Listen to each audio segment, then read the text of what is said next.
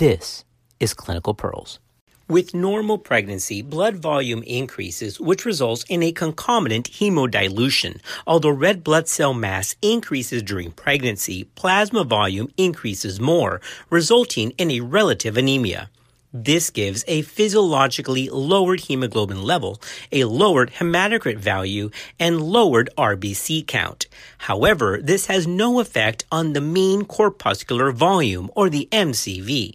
In women, however, who are iron deficient, this problem is exacerbated due to low iron stores affecting the body's ability to increase red blood cell production iron deficiency is the most common pathologic cause of anemia in pregnancy.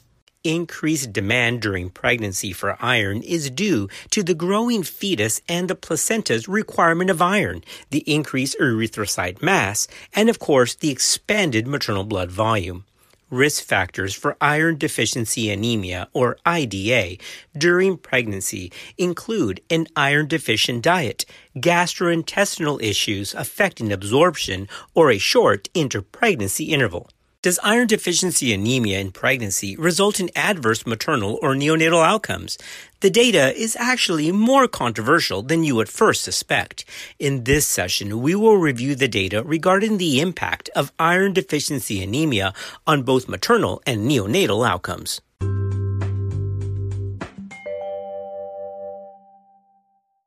The overwhelming majority of anemia in reproductive age women is due to low or absent iron stores, making iron deficiency anemia the world's most common anemia due to a micronutrient deficiency.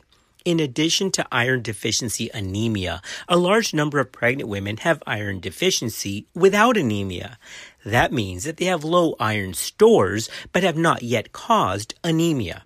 Now, in pregnancy, and here's a clinical pearl, there is no specific hemoglobin or hematocrit value that can be used to distinguish physiologic dilutional anemia from other causes of anemia like iron deficiency. So we can't use H and H alone. We have to look at other parameters, and we'll get into that in just a minute.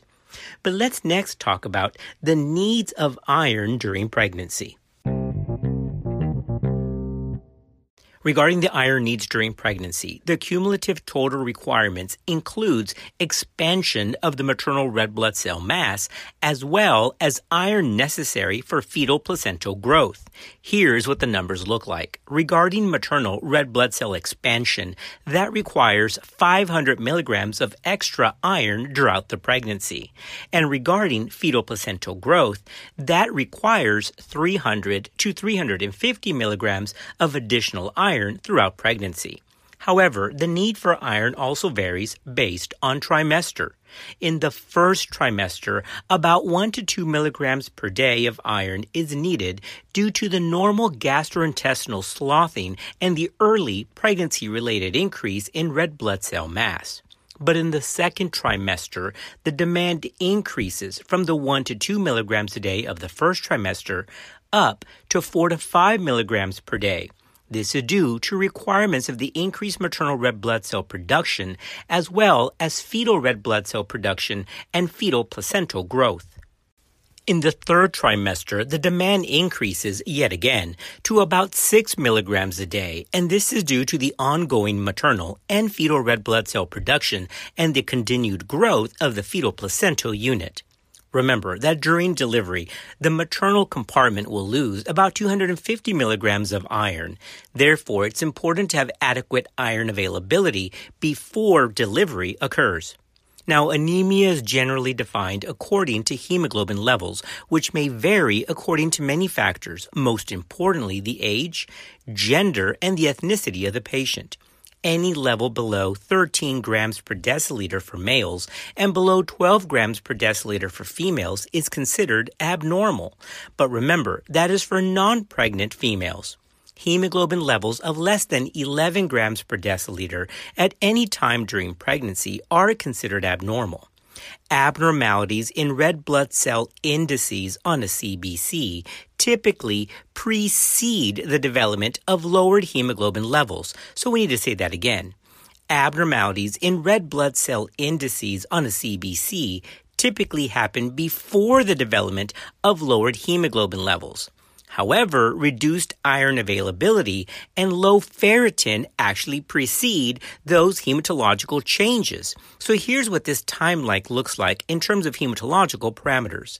The most sensitive and the first thing to be affected is the serum ferritin level. Now we'll cover measurement of the ferritin level in just a minute, but ferritin is your earliest detector of iron deficiency.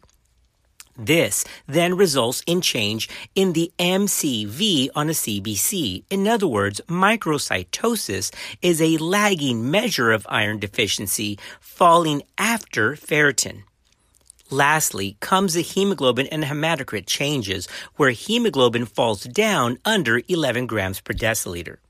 Remember, we said earlier that H and H alone cannot discriminate between the physiological dilutional anemia of pregnancy and pathological anemia. That's why it's important to look at things like the MCV and the serum ferritin levels to find out which anemia is simply physiologic and which is due to the pathological cause of iron deficiency. Now, if anemia is diagnosed, additional testing to investigate potential causes of anemia include hemoglobin electrophoresis and measurement of vitamin B12 and serum folate levels. Vitamin B12 and folate levels are especially important in those with chronic GI disorders or those who have had bariatric surgery. Before we get into the potential adverse effects of iron deficiency on both the maternal and fetal outcomes, let's follow up this discussion regarding ferritin levels. Ferritin is an acute phase reactant and levels may be falsely elevated due to chronic or acute inflammation, liver disease, renal failure, metabolic syndrome, or malignancy. So remember that. Also, in the late third trimester, ferritin levels may naturally decrease. So, the best time to check ferritin levels are around 28 to 32 weeks, and especially important in those who do not have chronic or acute inflammation, liver disease, renal failure, malignancy, or some type of metabolic syndrome. Some authorities do recommend checking a baseline ferritin in the first trimester and then again at the start of the third trimester, again around 28 weeks or so.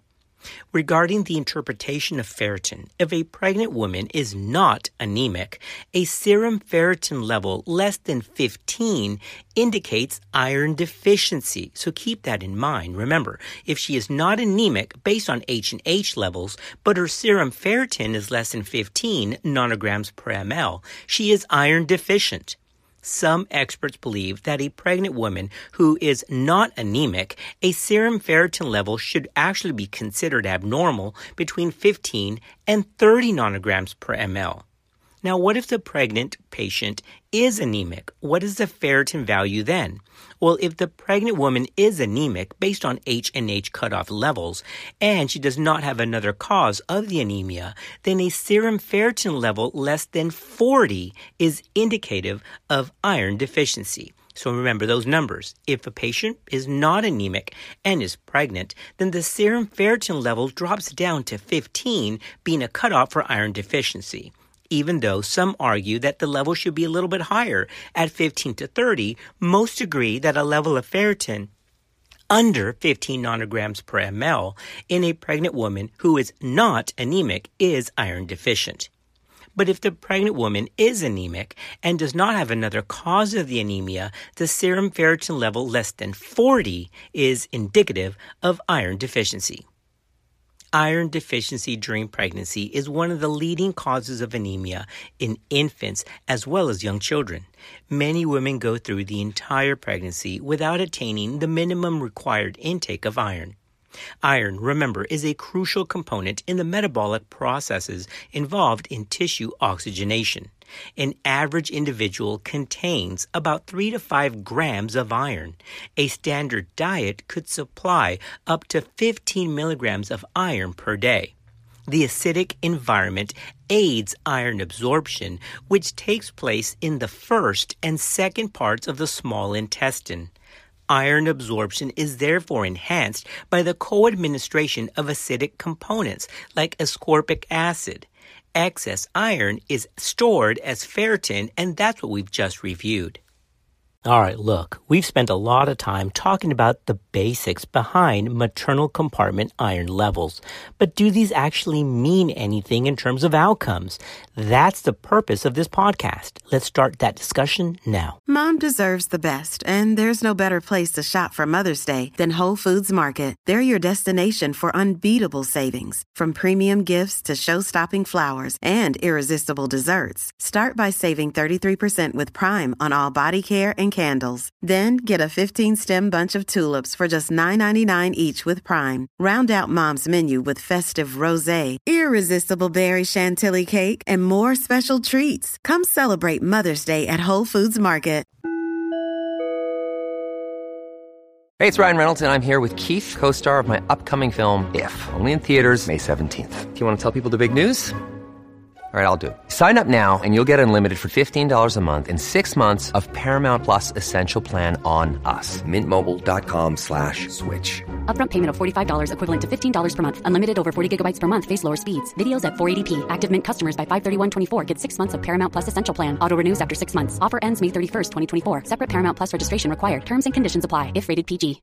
In a retrospective published study compared with pregnant women without iron deficiency, the presence of iron deficiency in pregnancy did increase the risk of maternal blood transfusion, preterm delivery, cesarean delivery, newborn 5-minute APGAR score less than 7, and maternal intensive care admission. Remember, this was a single retrospective study.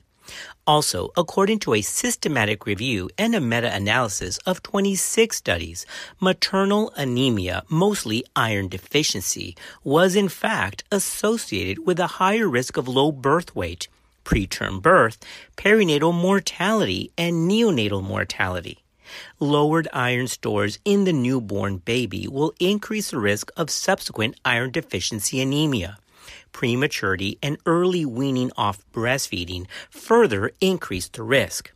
During pregnancy, iron deficiency anemia correlates with negative perinatal outcomes, including premature labor, intrauterine growth retardation, low birth weight, which we've just referenced in the previous studies, and some studies have even linked it to birth asphyxia.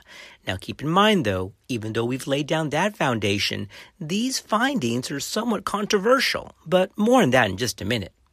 Lowered iron stores for the newborn child may persist for up to one year and result in iron deficiency anemia in early childhood.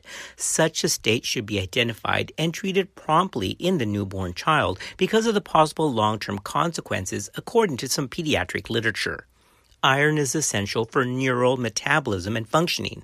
Iron deficiency anemia can result in changes in energy metabolism within the brain with defects in neurotransmitter function and even myelination.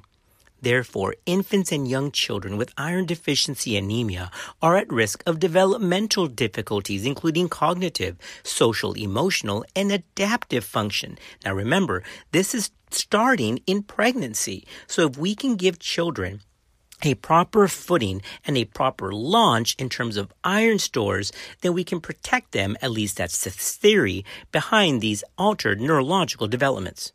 Now, breastfeeding is usually protective, but it's not if the mother is iron deficient. It has been noted that iron levels in breast milk fall as lactation progresses over time. So it's important that women that are continuing to breastfeed, which is wonderful, take additional iron supplementation to help prevent that fall in iron levels in breast milk as lactation proceeds. So, what does this mean though? We've covered some things about pregnancy and altered early childhood neurodevelopment. But here's the thing the effect of iron deficiency anemia on both maternal and newborn outcomes is somewhat controversial.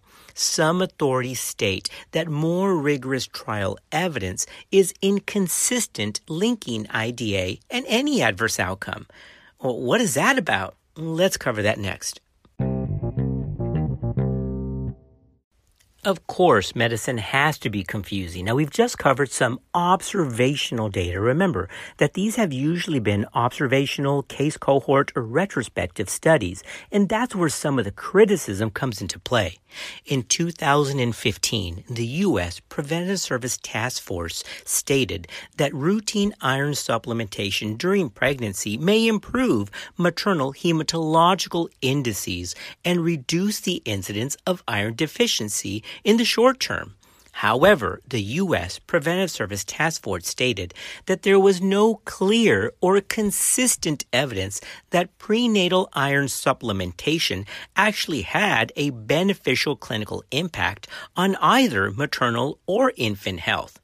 In addition, according to the U.S. Preventive Service Task Force, no trials are available on the effect of prenatal screening of iron deficiency anemia on clinical outcomes, despite routine screening practices in high income countries rigorous studies are needed to fully understand the short and long term effects of routine iron supplementation and iron deficiency anemia in pregnancy. Now, that's a statement of the U.S. Preventive Service Task Force. They end their conclusion with this statement. Until then, the evidence on routine iron supplementation and screening in prenatal care will remain unclear at best.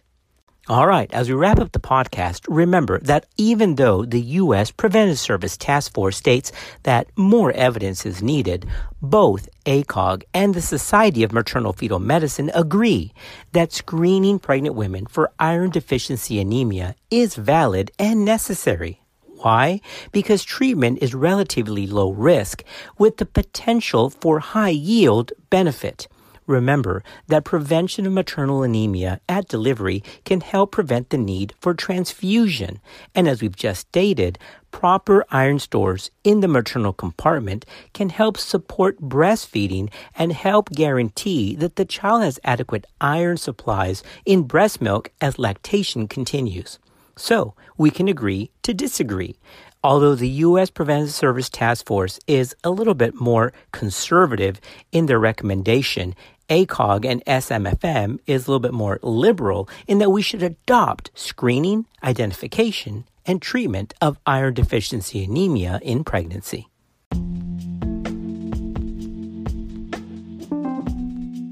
All right, this wraps up our podcast covering iron deficiency anemia in pregnancy. Thanks for being a part of Clinical Pearls. We'll see you next time on our next episode.